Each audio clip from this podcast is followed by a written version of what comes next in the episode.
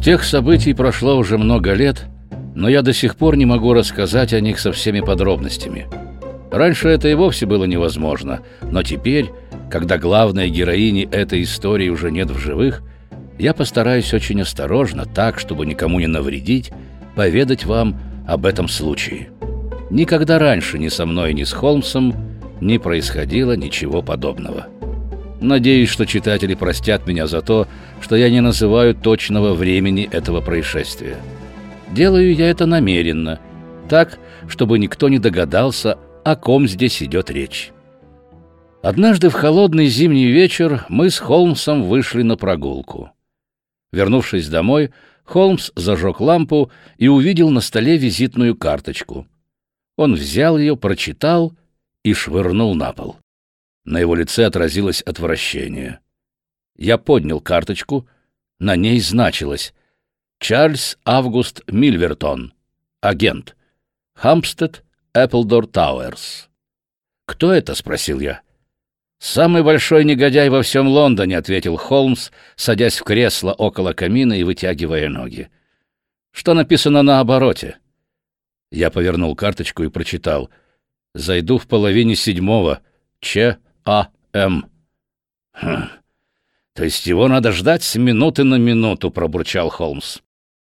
Наверняка, рассматривая змей в зоологическом саду, вы испытывали отвращение и омерзение. Глаза этих скользких животных напоминают о смерти, а морды у них приплюснутые и злые. Вот такое же впечатление производит на меня и Мильвертон. На своем веку мне пришлось иметь дело по меньшей мере с полусотней жестоких убийц, но ни один из них не вызывал во мне такого отвращения, как этот Мильвертон. И однако я сам пригласил его сюда. Да что он из себя представляет? Я сейчас объясню вам, Ватсон. Это настоящий король шантажистов. Помилуй бог того, чья тайна, чья репутация попала во власть Мильвертона. Особенно из-за него страдают женщины. Этот господин всегда улыбается, но у него каменное сердце. Он выжимает своих жертв досуха, он пьет их кровь до последней капли. Это гений в своем роде. Он мог бы сделать карьеру и получше, если бы захотел. Его система наживы чрезвычайно проста. Он распространяет слух, что платит большие деньги за письма, компрометирующие людей богатых или с хорошим положением в обществе. Подобные товары он скупает в изобилии. И торгуют ими не только лакеи и горничные, но и светские лоботрясы и проходимцы. В таких случаях Мильвертон не скупится. Например, я совершенно случайно узнал, что он заплатил одному лакею 700 фунтов за две строчки. Всего за две строчки — и знаете, что произошло после этого? Разорилась одна очень богатая и высокопоставленная семья. Да, дорогой мой, нет ни одного секретного документа в Лондоне, который не прошел бы через руки Мильвертона. Многие люди буквально бледнеют при одном упоминании его имени. Никто никогда не знает, кто его жертва на данный момент. Он никогда не действует прямо. Для этого он слишком хитер. В его подчинении куча агентов. Иногда он годами хранит у себя какую-нибудь бумажку, а потом внезапно пускает ее в ход. Он прекрасно умеет выжидать. Я говорю вам, Ватсон, что это самый ужасный человек во всем Лондоне. Представьте себе разбойника, который в гневе и запальчивости убивает своего ближнего. Этот разбойник в тысячу раз лучше гадины, которая истязает и мучит людей только ради того, чтобы пополнить свой и без того туго набитый кошелек. Никогда еще мне не приходилось слышать, чтобы Холмс говорил о ком-либо с такой страстью. Но ведь против шантажистов существует закон. В теории да, но на практике его очень тяжело применить. Поставьте себя на место попавшей в его сети женщины — Предположим, она может на несколько месяцев посадить его в тюрьму, но ни за что этого не сделает, ведь он в любом случае добьется своего и опозорит ее имя. Нет, Ватсон, жертвам Мильвертона не стоит воевать с ним. Еще можно было бы изловить его, если бы он начал шантажировать совершенно честного человека, но это немыслимо. Мильвертон хитер, как дьявол. Да, дорогой мой, с ним надо сражаться другим оружием. И я найду это оружие. А зачем вы его пригласили? Затем, что одна высокопоставленная клиентка поручила мне вступить с ним в переговоры. Эта особа попала в очень грустное положение. Я говорю о леди Еве Блэквелл, дебютантке этого великосветского сезона. Теперь она помолвлена с графом Доверкортом. Свадьба должна состояться через две недели, но беда заключается в том, Ватсон, что этот дьявол завладел несколькими ее письмами. Эти письма, адресованные одному молодому сквайру, неблагоразумны. Заметьте, они всего лишь неблагоразумны. Ничего серьезного в них нет. Но Мильвертон теперь требует большую сумму денег у леди Евы, грозя в противном случае передать эти письма графу. Нет сомнений, что свадьба в таком случае расстроится. И она поручила мне уладить это дело. Я должен поторговаться с Мильвертоном. В эту минуту на улице под нашими окнами раздался стук колес. Я выглянул в окно. У нашей двери остановилась великолепная коляска, запряженная парой лошадей. Лакей в ливрее соскочил с козел и помог сойти маленькому толстенькому человечку в меховом пальто. Через минуту этот человечек уже входил в комнату. На вид Чарльзу Августу Мильвертону можно было дать лет пятьдесят. Голова у него была большая, лицо полное и без всяких признаков растительности. Самым примечательным в этой физиономии была неизменная, точно навсегда замерзшая улыбка. Из-за больших очков в золотой оправе блестела пара лукавых серых глаз. На первый взгляд Мильвертон казался очень добродушным человеком и напоминал мистера Пиквика из книг Чарльза Диккенса, но добродушие это было напускное. Улыбка у него была нехорошая, неискренняя, фальшивая. Смущал также и блеск глаз, в которых виднелось что-то жестокое, беспокойное и злое. Голос у Мильвертона был тихий, он вошел с протянутой вперед рукой, бормоча сожаления по поводу того, что не застал Холмса дома в первый свой визит. Холмс сделал вид, что не замечает протянутой руки. Лицо у него сделалось неподвижно, словно камень. Мильвертон улыбнулся еще ласковее, пожал плечами и принялся снимать свое меховое пальто. Стащив пальто, он аккуратно сложил его и повесил на спинку стула — а затем уже уселся сам. «А что насчет этого джентльмена? Полагаю, что присутствие третьего лица несколько неудобно», — произнес он, указывая на меня. «Доктор Ватсон — мой друг и коллега», — ответил Холмс. «Очень хорошо, мистер Холмс. Я поднял этот вопрос не в своих интересах, а думая о вашей же клиентке. Дело это, знаете ли, весьма щекотливое. Доктор Ватсон в курсе». Прекрасно. Значит, мы можем перейти прямо к делу. Стало быть, вы представляете интересы леди Евы. Она поручила вам принять мои условия? А каковы ваши условия? Семь тысяч фунтов стерлингов. А если вы не получите этой суммы? Улыбка на лице Мильвертона сделалась совершенно медовой. «Ах, дорогой сэр, мне очень тяжело огорчать вас, но если 14 числа я не получу этих денег, то 18-го свадьба не состоится».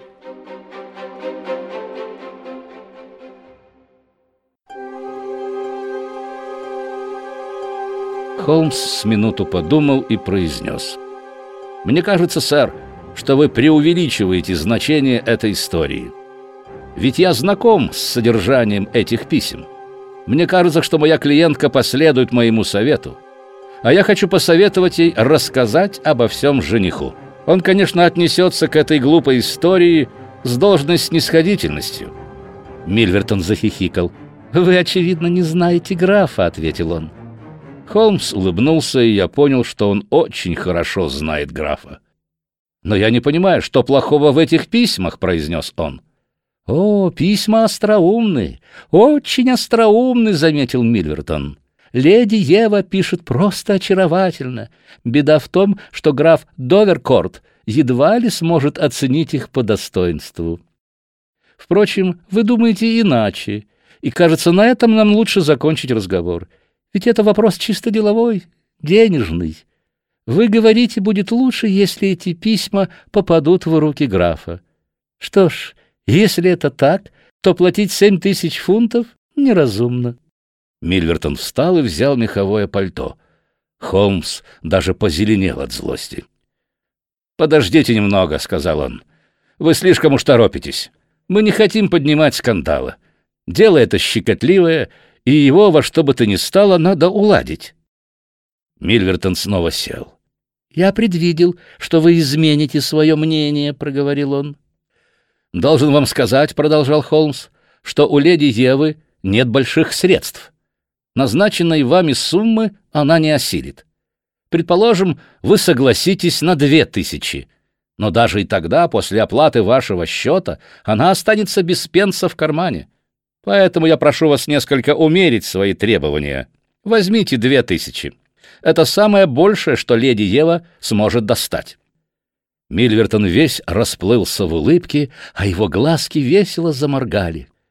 «Знаю, все знаю», — заговорил он. «Вы говорите правду. Эта леди совсем не богата. Но обратите-ка, сэр, внимание на то, что она выходит замуж и выгодно выходит замуж. Ведь у нее же есть родственники и друзья. Вот пускай они и помогут ей. Пусть они купят у меня эти письма». Это будет самый лучший свадебный подарок. Пачки этих писем она обрадуется куда больше, чем серебряным канделябром или золотой масленке. «Но это невозможно», — сказал Холмс. «Ах, боже мой, очень жаль!» — воскликнул Мильвертон, вынимая из кармана объемистую записную книжку.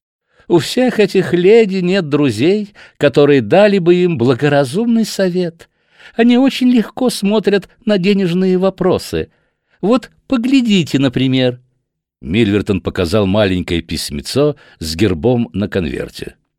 «Письмо это написано... А, впрочем, я не назову имени этой особы до завтрашнего утра, а завтра утром это письмо попадет в руки ее супруга. А из-за чего?» Из-за того, сэр, что она не хочет заплатить ничтожную сумму, которую она может легко добыть, заложив свои бриллианты. Какая жалость, не правда ли? Затем, может быть, вы припомните, как расстроилась свадьба уважаемой мисс Майлз и полковника Доркинга. Все ждали бракосочетания, а за два дня в Морнинг-Пост вдруг появилась заметка о том, что церемония не состоится.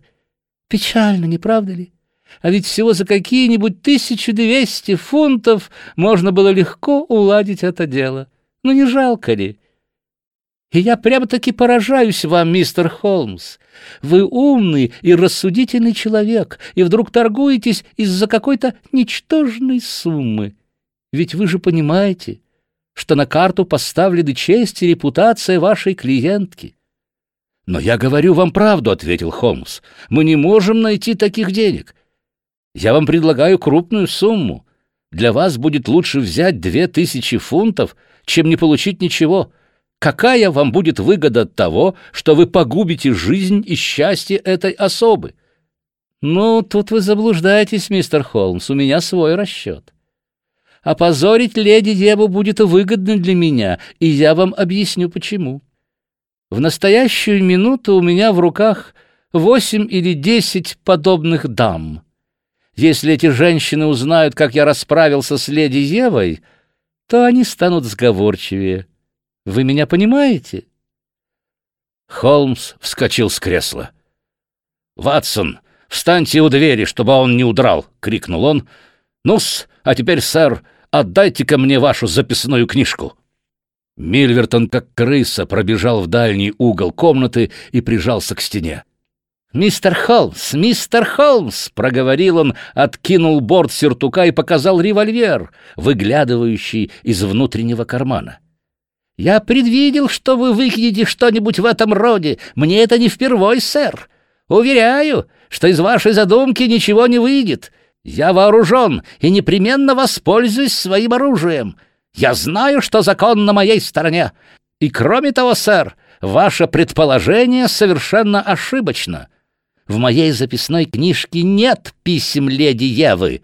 Я не так глуп, чтобы привести эти письма к вам сюда.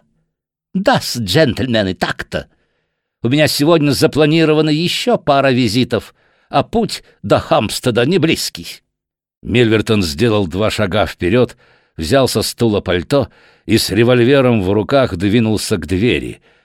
Я было схватил стул, но Холмс покачал головой, и я оставил свое намерение. Раскланиваясь, улыбаясь и подмигивая, шантажист вышел из комнаты. Еще минута, хлопнула дверца коляски, послышался стук копыт, и экипаж покатил по улице. Холмс неподвижно сидел у камина, засунув руки в карманы и опустив голову на грудь. Он смотрел на тлеющие угли. Полчаса он просидел таким образом, молчаливый и задумчивый.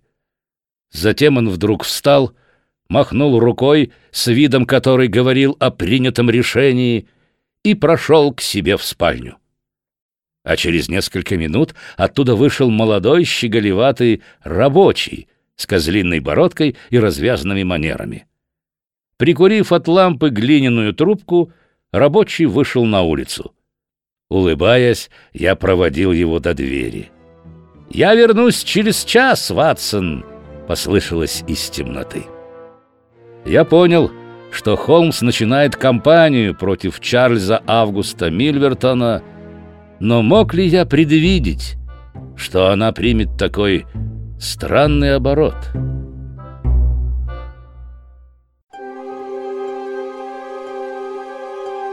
Холмс переодевался в рабочего и уходил из дома несколько дней подряд. Мимоходом он сообщил мне, что ежедневно бывает в Хамстеде и не теряет там времени даром. Вот и все, что я узнал за эти дни. Но вот однажды, в ненастный вечер, когда за окном разыгралась настоящая буря, Холмс наконец-то посвятил меня в свой секрет. Вернувшись домой и переодевшись в халат, он уселся у камина и весело рассмеялся. «А что, Ватсон, создан ли я, по вашему мнению, для семейной жизни?» — спросил он. «Что за вопрос? Разумеется, нет. Ну так знаете же, что я помолвлен?» «Милый мой, поздрав...» «Да-да, помолвлен с горничной Мильвертона». «Боже мой, что вы говорите, Холмс? Видите ли, мне нужно было кое-что узнать». «Но все-таки вы зашли слишком далеко. Что делать? Другого выхода не было. Она считает меня неким эскотом, слесарем и владельцем собственного маленького дела. Каждый вечер мы гуляем с моей невестой и очень мило беседуем». О, что это за разговоры, вы и представить себе не можете. Так или иначе, а я своего добился. Я знаю теперь дом Мильвертона как свои пять пальцев. Но как же быть с девушкой, Холмс? спросил я. Он пожал плечами. Ну, тут ничего не поделаешь, Ватсон, сказал он. При такой большой ставке приходится играть всеми картами, которые попадут под руку. Впрочем, Ватсон, вы не слишком тревожьтесь о чувствах этой девицы. У меня есть соперник, и она скоро утешится. Ах, какая чудная сегодня ночь! Как? Вам нравится такая погода? Да, такая погода мне как раз и нужна. Я, Ватсон, собираюсь этой ночью ограбить дом Мильвертона. У меня даже дух захватило, а по телу побежали мурашки. Холмс говорил спокойным, уверенным тоном, и я сразу понял, что он не отступится от своего решения. Мысли вихрем закружились в моей голове. Я живо представил себе Холмса в роли грабителя. Что может выйти из этого? Понятно что. Нас схватят, и имя этого честного человека будет опозорено навеки. Бедный Холмс. Он хочет спасти от ненавистного Мильвертона других, но, пожалуй, сам попадется ему в лапы. И я не вытерпел. Ради бога, Холмс, подумайте о том, что вы собираетесь делать. Дорогой друг, я долго думал об этом деле, ответил он. Ведь вы меня знаете Я ничего не делаю наспех. Согласен, что я затеваю слишком смелое и, если хотите, опасное дело, но ведь иного выхода нет. Давайте-ка обсудим этот вопрос как следует. Полагаю, вы согласны с тем, что мое намерение преступно только с формальной точки зрения. В нравственном же отношении оно вполне безукоризненно. Мы ограбим его только для того, чтобы отнять эту записную книжку. Ведь вы же хотели помочь мне в этом. Я подумал несколько секунд. «Да», — сказал я, — мы не совершим ничего безнравственного, если не возьмем у него ничего, кроме тех предметов, которыми он пользовался в незаконных целях. Совершенно верно. Стало быть, моя идея вполне нравственна. Остается лишь вопрос нашей личной безопасности. Но разве может порядочный человек думать об опасности, когда женщина обращается к нему с просьбой о помощи? Вы окажетесь в сложном положении. Ну да, в этом-то и заключается опасность, риск. Но как еще я могу заполучить эти письма? У бедной леди Евы нет денег и нет родственников, которым она могла бы доверить свою тайну. Завтра истекает назначенный Мильвертоном срок. Если она не заплатит, то негодяй все расскажет графу. Что же мне остается? Или я должен бросить эту даму на произвол судьбы или же предпринять последнюю попытку. Между нами, Ватсон, это для меня даже некий вид спорта.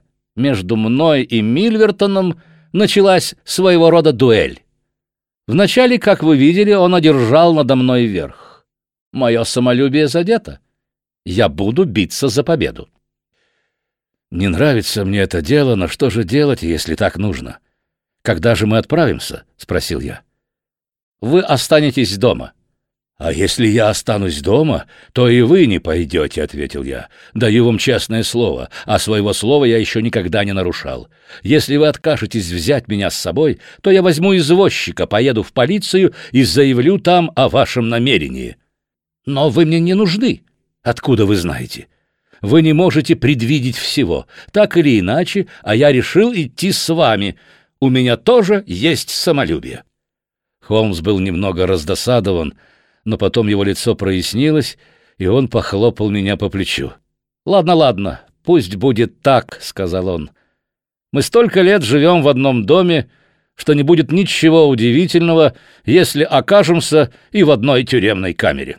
А знаете, Ватсон, уж так и быть, признаюсь вам, я всегда думал, что из меня мог бы выйти очень недурной преступник». Вот теперь и настал момент попробовать себя на этом поприще. Поглядите-ка. Он вынул из ящика стола небольшой кожаный футляр и открыл его. Я увидел целый ряд блестящих инструментов. Холмс начал объяснять. Это первоклассный инструмент для взлома замков. Поглядите-ка, как чисто он сделан, можно сказать, последнее слово науки. А вот эта вещичка с алмазом на конце употребляется для того, чтобы резать оконные стекла. Рукоятка никелированная. Просто прелесть, что за вещичка, не правда ли? А вот отмычки. Опять-таки самые усовершенствованные. Цивилизация развивается и в этой сфере. Кроме всего прочего, у меня есть потайной фонарь. Одним словом, предусмотрено абсолютно все. А есть ли у вас бесшумная обувь? У меня есть теннисные туфли на резиновой подошве. Превосходно. А маска? Я могу сделать пару масок из шелка. Ага, да я вижу, что и у вас есть преступные наклонности. Отлично. Делайте же маски. Перед уходом мы себе устроим холодный ужин. Теперь половина десятого.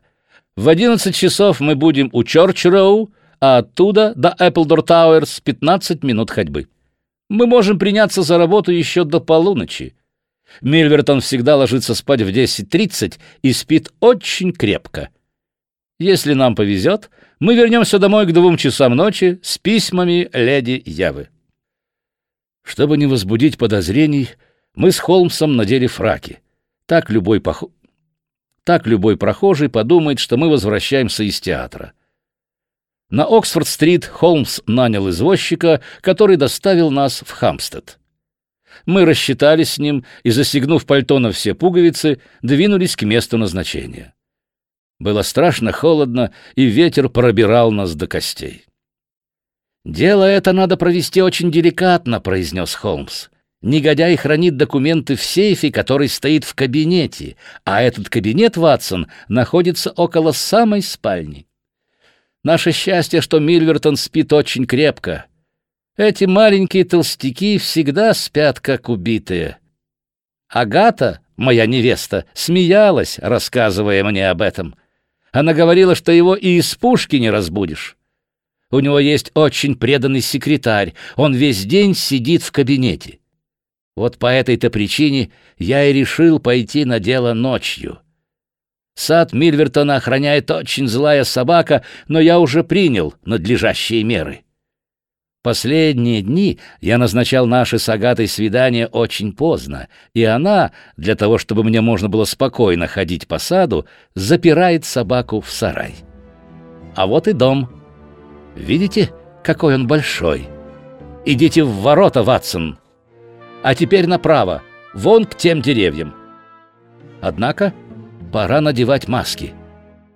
Видите, ни в одном из окон нет света. Все просто отлично.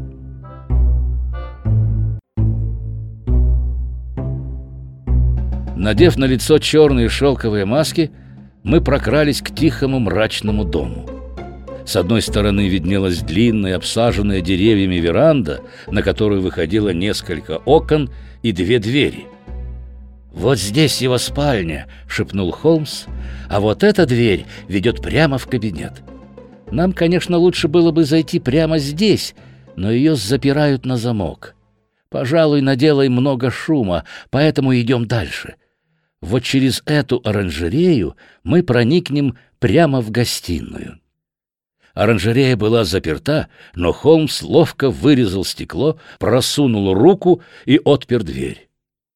Мы вошли, дверь за нами затворилась, и мы, в глазах закона, превратились в преступников. Тяжелый теплый воздух оранжереи и острый запах тропических растений душили меня. Холмс в темноте взял меня за руку и быстро повел вперед. Ветки пальм хлестали нас по лицам. Мы добрались до двери. Холмс отворил ее, и мы очутились в большой темной комнате, пропахшей сигарами. Холмс обладал чисто кошачьей способностью видеть в темноте. Он ловко двигался между мебелью, и скоро мы оказались у другой двери. «Где мы?» Я протянул руку и нащупал на стене одежду. «Ага, должно быть, это коридор». А Холмс все шел вперед — вот он тихонько отворил дверь направо. Кто-то выскочил из нее прямо на нас. Сердце у меня едва не ушло в пятки, но потом, когда я сообразил, что это кошка, то чуть не рассмеялся. В комнате, в которую мы вошли, горел камин, и воздух тоже был пропитан табачным дымом. Холмс прокрался на цыпочках, впустил меня и затворил дверь. Мы стояли в кабинете Мильвертона. В глубине комнаты за портьерой виднелся вход в спальню. Огонь в камине ярко горел и хорошо освещал комнату. У двери я заметил выключатель, но включать свет не было надобности.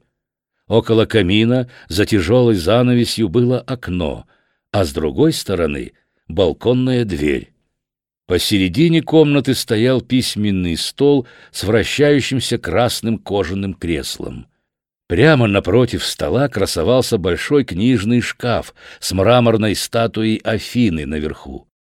В углу между шкафом и стеной мы и увидели сейф. Огонь камина отражался на его полированной металлической поверхности. Холмс, неслышно ступая, подошел к нему и осмотрел. Затем он приблизился к портьере, наклонил голову и стал прислушиваться. В спальне царила гробовая тишина. Между тем мне пришло в голову, что неплохо было бы обеспечить нам пути отхода. Я подошел к двери, ведущей на балкон, и стал ее осматривать. К моему великому изумлению, она оказалась открытой. Я тронул Холмса за руку и показал ему на дверь. Он даже вздрогнул. Очевидно, что он тоже был этим удивлен. «Не нравится мне это», — шепнул он мне. «Не понимаю, в чем дело. Однако нам нельзя терять ни минуты». «Я могу вам чем-нибудь помочь?» «Нет, стойте у двери. Если вы услышите шаги на балконе, то заприте дверь, и мы уйдем тем же путем, каким и пришли. Если же в комнату кто-нибудь войдет со стороны оранжереи, то мы, если окончим к тому времени наше дело, уйдем через сад. А если не окончим, то спрячемся за эту занавеску. Вы меня поняли? Я кивнул и встал у двери. Мой страх совсем прошел, мне было даже весело. Роль преступника мне понравилась. Это было куда интереснее, чем все наши прежние приключения. Да и преступление, которое мы совершали, было совсем необыкновенное. Мы задались возвышенной целью и вели себя как самоотверженные рыцари. Наш противник принадлежал к разряду отъявленнейших негодяев. Вообще говоря, вся эта история начала меня страшно интересовать. Я не думал о незаконности нашего поступка. Напротив, я даже радовался опасности, сопряженной с этой затеей. Я с восхищением следил за Холмсом, он раскрыл свой набор и выбирал нужный инструмент. В эту минуту он был похож на хирурга, приступающего к трудной операции. Холмс, как мне было хорошо известно, был прямо-таки помешан на сейфах и уверял, что может открыть любой замок. И вот теперь ему представился случай применить свои таланты на практике. Он стоял лицом к лицу с зеленым, отливающим золотом драконом, который хранил в своей пасти репутации многих прекрасных женщин. Мой друг засучил рукава, повесил пальто на стул и положил около себя долото и несколько отмычек. Я стоял у средней двери и наблюдал за обоими выходами, готовый ко всему. Впрочем, это были исключительно мои ощущения, ведь в реальности я мог и растеряться. Около получаса Холмс работал чрезвычайно энергично. Он брал в руки то один, то другой инструмент и действовал ими необычайно искусно. Любой механик позавидовал бы его ловкости. И вот, наконец, раздалось какое-то звяканье, и крышка чудовища открылась. Мы увидели разложенные на полках пакеты. Их было очень много — все они были перевязаны, запечатаны и подписаны. Холмс взял один из пакетов, но читать при мигающем свете камина было трудно, а электричество зажигать нам не хотелось. Все-таки это было рискованно, ведь в соседней комнате спал Мильвертон. Поэтому Холмс взял в руки потайной фонарь. Но вдруг он опустил фонарь и стал прислушиваться. Еще мгновение — и Холмс быстро закрыл сейф, подхватил свое пальто, засунул инструменты в карман и бросился к занавеске около окна. Я последовал его примеру. Только теперь, стоя рядом с товарищем за портьерой, я понял, почему так внезапно встревожился Холмс, обладающий более тонким слухом, нежели я. Где-то вдали послышался шум. Хлопнула дверь. Мы ждали, затаив дыхание. Смутный глухой шум постепенно превращался в размеренный стук чьих-то тяжелых шагов. Кто-то быстро подходил к кабинету. Вот дверь отворилась. Резко щелкнул электрический выключатель. Дверь затворилась, и мы почувствовали запах сигары. Вошедший зашагал взад и вперед по комнате, он был совсем близко от нас — Наконец раздался скрип кресла, шум шагов прекратился, и мы услышали, как в замке письменного стола щелкнул ключ, а через секунду раздалось шуршание бумаги. До сих пор я не осмеливался выглянуть из своего убежища, но теперь, наконец, решился немного раздвинуть занавески. Холмс тоже выглянул. Прямо напротив нас, совсем близко, виднелась широкая, сутулая спина Мильвертона. Все наши расчеты оказались ошибочными. Мильвертон и не думал спать, а сидел где-нибудь в дальней части дома, в комнате, свет из которой не был виден из сада. Мы видели его широкую седую голову с большой лысиной. Мильвертон сидел, откинувшись на спинку кожаного кресла, в углу его рта торчала большая черная сигара. На шантажиста был светлый домашний пиджак с бархатным воротником. В руках он держал бумагу, кажется, какой-то юридический документ. Он лениво читал его, выпуская клубы дыма. Расположился он с комфортом и, по-видимому, не собирался никуда уходить. Я почувствовал ободряющее рукопожатие Холмса. «Не бойтесь, все идет хорошо, мы закончим наше дело», как бы говорил мне он. Но я страшно волновался. Я заметил, что дверца сейфа закрыта неплотно. Что, если Мильвертон увидит это? И я мысленно решил, что в случае чего я брошусь на шантажиста, закрою ему голову своим пальто, повалю его на пол и буду держать в таком положении, пока Холмс не доделает дело. Но Мильвертон не смотрел на сейф. Он был погружен в чтение и медленно перелистывал документ. Когда же это закончится? Я думал, что, докурив сигару и дочитав бумагу, Мильвертон ляжет спать. Но окончить чтение документа ему не пришлось.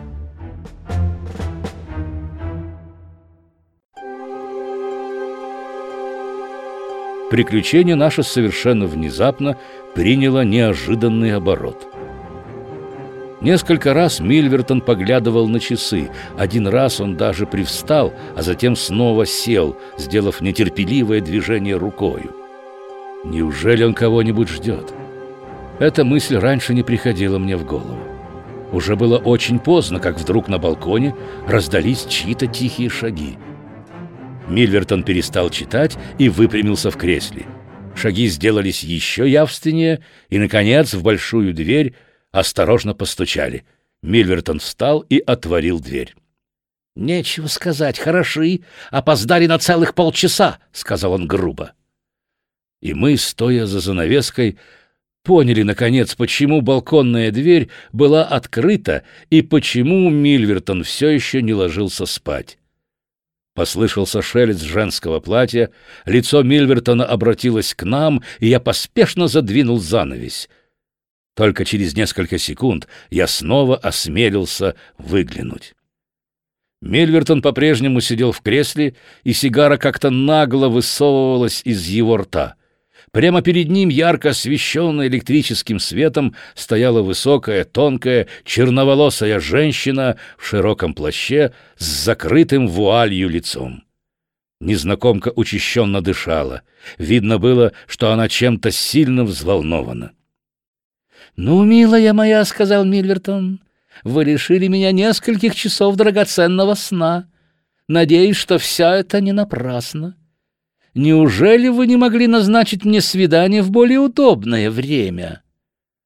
Женщина покачала головой. «Ну ладно, ладно. Вижу, что не могли», — произнес Мильвертон. «Да, милая моя, я знаю, что графиня дурно с вами обращается. Вот и прекрасно. Теперь вы можете взять реванш. Однако, дорогая моя, вы дрожите. С чего бы это? Успокойтесь, прошу вас, успокойтесь. Волноваться нечего. Лучше поговорим о деле». Мельвертон выдвинул один из ящиков письменного стола и, вынув какую-то бумажку, продолжил. «Вы говорите, что у вас есть пять писем, компрометирующих графиню Дальбер. Вы согласны их продать. Что же, я с удовольствием куплю. Прекрасно, моя дорогая, прекрасно. Весь вопрос в цене, а для того, чтобы определить цену, надо посмотреть на письма». Если письма действительно хороши... «Боже мой! Боже мой!» Мильвертон вскочил и воскликнул. «Так это вы?» Не говоря ни слова, женщина расстегнула плащ и сняла вуаль. Я увидел красивое, смуглое, резко очерченное лицо. Черты этого лица до сих пор памятны мне. Орлиный нос, густые темные брови дугой, сверкающие глаза, тонкие, крепко сжатые губы и не предвещающая ничего доброго улыбка. «Да, это я, женщина, которую вы погубили», — услышали мы. Мильвертон рассмеялся, но в этом смехе ясно слышалась тревога. «Ах, сударыня, во всем виновато ваше упрямство. Зачем вы заставили меня прибегнуть к крайним мерам? Я человек добрый, мухи не обижу. Но ведь надо же мне как-то зарабатывать на хлеб. Вы сами, дорогая моя, поставили меня в такое положение. Вспомните-ка, ведь я назначил вам сходную цену, но вы почему-то не захотели заплатить. «Да, я все помню», — произнесла незнакомка.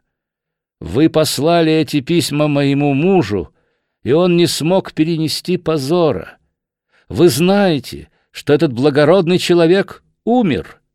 Вы, конечно, помните, как я приходила сюда ночью, как я просила и умоляла вас о помиловании. Вы не вняли моим мольбам, вы только посмеялись надо мной. Вы и теперь пытаетесь смеяться, но вам это не удастся. Я вижу, как дрожат ваши губы. Вы боитесь, Мильвертон. Вы думали, что никогда уж меня не увидите, но в ту ночь я узнала, как можно пробраться к вам. Ну, Чарльз Мильвертон, что вы скажете в свое оправдание?» Мильвертон вскочил с кресла и произнес, заикаясь. «Уж не думаете ли вы меня напугать? Мне стоит только крикнуть, и сюда войдет прислуга. Вас схватят, сударыня, отправят в полицию, но я не стану поднимать скандалы. Я прощаю вам ваш гнев, я вас понимаю. Я ограничусь тем, что попрошу вас удалиться. Я не желаю более с вами разговаривать». Женщина стояла неподвижно и зловеще улыбалась. Одна ее рука была скрыта под плащом. «Слушайте, Мильвертон», — ответила она, — «вы меня погубили, но более вам никого уж не удастся погубить. Вы разбили мое сердце, но другие сердца вы не разобьете. Я освобожу мир от такого ядовитого существа. Вот тебе собака, вот тебе, вот тебе!» В ее руках блеснул маленький револьвер. Один выстрел, второй, третий. Мильвертон пошатнулся. Он оперся на письменный стол, отчаянно закашлял и стал шарить по столу руками. Раздался еще один выстрел, и Мильвертон упал на пол. «Вы убили меня!» — успел только прошептать он. Затем его тело вытянулось, и он замолк навсегда. Женщина приблизилась к нему, поглядела в его неподвижное лицо, а потом поставила на это лицо ногу. Мильвертон не пошевельнулся. Я невольно задернул занавесь. Послышалось шуршание платья, повеяло свежим ночным воздухом, и мстительница исчезла. Мы, конечно, не могли вмешаться и спасти Мильвертона от его судьбы, но я страшно волновался — когда женщина стала стрелять, я сделал попытку выскочить из-за занавески, но Холмс удержал меня холодной твердой рукой, и я понял, что хотел сказать этим жестом мой друг. «Не вмешивайся в это дело, пусть этот негодяй получит по заслугам», — точно говорил мне Холмс. Едва женщина вышла из комнаты, как Холмс подошел к двери и запер ее. В доме послышались голоса, началась беготня по коридорам — Выстрелы разбудили прислугу. Холмс, сохраняя полное спокойствие, приблизился к сейфу и, захватив целую охапку писем, швырнул их в камин. Дверная ручка задвигалась. Кто-то ломился в комнату. Не обращая на это внимания, Холмс продолжал свое дело до тех пор, пока сейф совсем не опустел. В дверь стучались. Холмс быстро оглянулся и приблизился к столу. На нем валялось выпачканное в крови письмо, оказавшееся для Мильвертона вестником смерти. Холмс скомкал его и швырнул в огонь. Затем мы вышли из комнаты через балконную дверь. Заперев ее снаружи, Холмс сказал. «За мною, Ватсон! Мы перелезем через забор и исчезнем». Я никак не ожидал, что тревога поднимется так быстро. В то время как мы бежали, я оглянулся назад и увидел, что весь дом ярко освещен. Главная дверь была открыта, и по садовой аллее в темноте мчались какие-то фигуры. Сад был полон людей. Один из лакеев заметил нас и, громко крича, пустился вслед за нами. Но Холмс, по-видимому, прекрасно знал эту местность. Он ловко лавировал между клумбами и кустами, а я следовал за ним по пятам. Наш преследователь, однако, не отставал от нас, и я явственно слышал его тяжелое дыхание. Наконец мы достигли высокой, по крайней мере, шесть футов высотой стены. Холмс ловко вскарабкался на нее и очутился на другой стороне. Я последовал его примеру, но в этот момент почувствовал, что кто-то схватил меня за ногу. Я сделал отчаянное усилие и, ударив своего преследователя в лицо свободной ногой, очутился на свободе. Впрочем, я сильно поторопился и упал лицом прямо в кусты. Холмс помог мне подняться, и мы пустились бежать во весь дух по Хампстедским... Еще раз. И мы пустились бежать во весь дух по Хампстедским пустырям. Пробежав мили две, Холмс остановился и стал внимательно прислушиваться. Вокруг нас царила гробовая тишина. Наши преследователи остались далеко позади, и теперь мы были в полной безопасности. На другой день, плотно позавтракав, мы сидели в своей столовой и мирно курили. Раздался звонок, и через минуту в комнату вошел Лестрейд, уже известный читателям полицейский из Скотланд-Ярда. Вид у него был чрезвычайно торжественный. «Добрый день, мистер Холмс», — произнес он. «Скажите, вы очень сейчас заняты?» «Не настолько, чтобы не побеседовать с вами», — ответил мой приятель. «Видите ли, мистер Холмс, в Хамстеде произошла одна загадочная история, и я пришел, собственно говоря, просить вас помочь нам в этом деле, если, конечно, у вас есть свободное время». «Боже мой! Но что же такое случилось в Хамстеде?» — спросил Холмс. «Чрезвычайно загадочное убийство». Я очень хорошо знаю, мистер Холмс, как вы талантливы в подобного рода делах. Вот я и пришел просить вас съездить со мною в Эпплдор Тауэрс и помочь мне. Там произошло какое-то необычайное преступление. Этот Мильвертон... Убитый был негодяем и находился под нашим присмотром. Он занимался тем, что собирал разного рода документы, при помощи которых шантажировал богатых и влиятельных людей — все эти бумаги сожжены убийцами. Ценных вещей и денег не взяли. Отсюда можно заключить, что преступники — люди с положением и что убийство совершено ими не в корыстных целях. — Вы говорите о преступниках. Значит, их было несколько? — спросил Холмс. — Да, двое. Их даже чуть не схватили на месте преступления. Мы даже можем описать их наружность. Я могу поставить десять против одного, что мы изловим этих молодцов. Один из них был попроворнее, и ему удалось бесследно ускользнуть, но второй был настигнут помощником садовника и едва вырвался. Этот последний был крепко сложенным человеком среднего роста, с квадратным подбородком, толстой шеей, густыми усами и маской на лице. Описание довольно неопределенное, «Оно может подойти и к Ватсону», — сказал Холмс. Инспектор развеселился и произнес. «Да-да, вы правы. Эти признаки подходят и к доктору Ватсону». Холмс, улыбаясь, покачал головою. «Мне жаль вам отказывать, Лестрейд, но я, право, ничем не могу вам помочь», — сказал он. «Дело в том, что я знал этого Мильвертона и всегда считал его одним из самых опасных людей во всем Лондоне. Есть такие преступления, за которые нельзя наказывать. В некоторых случаях мы должны дать право людям свести счеты с их врагами. Не возражайте мне, пожалуйста, Лестрейд. У меня уже сформировался определенный взгляд на это дело. Я симпатизирую преступникам, а не их жертве. Да, за это дело я ни за что не возьмусь. Со мной Холмс не обмолвился и словом о кровавых событиях, свидетелями которых мы были. Он целое утро был погружен в себя и задумчив, взгляд у него был рассеянный. Было очевидно, что он старался что-то припомнить. Вдруг он вскочил и закричал. «Ей-богу, Ватсон! Я вспомнил! Право же, я вспомнил!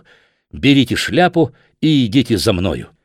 И он поспешно вышел на улицу и зашагал вниз по Бейкер-стрит. Пройдя Оксфорд-стрит, мы очутились у Риджент Серкус.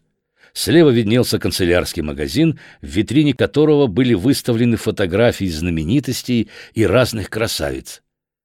На одну из этих карточек Холмс и устремил свой взгляд. Следя за ним, я увидел изображение величественной и прекрасной дамы в придворном платье. На ее голове красовалась высокая бриллиантовая диадема. Я стал всматриваться. Да, это было ее лицо, лицо таинственной незнакомки, застрелившей Мильвертона. Тот же красивый орлиный нос, те же густые брови и тонкие сжатые губы, тот же крепкий небольшой подбородок. Затаив дыхание, я прочел подпись под портретом. Это была супруга одного из крупнейших английских сановников. Я взглянул на Холмса, но тот приложил палец к губам, и мы пошли прочь.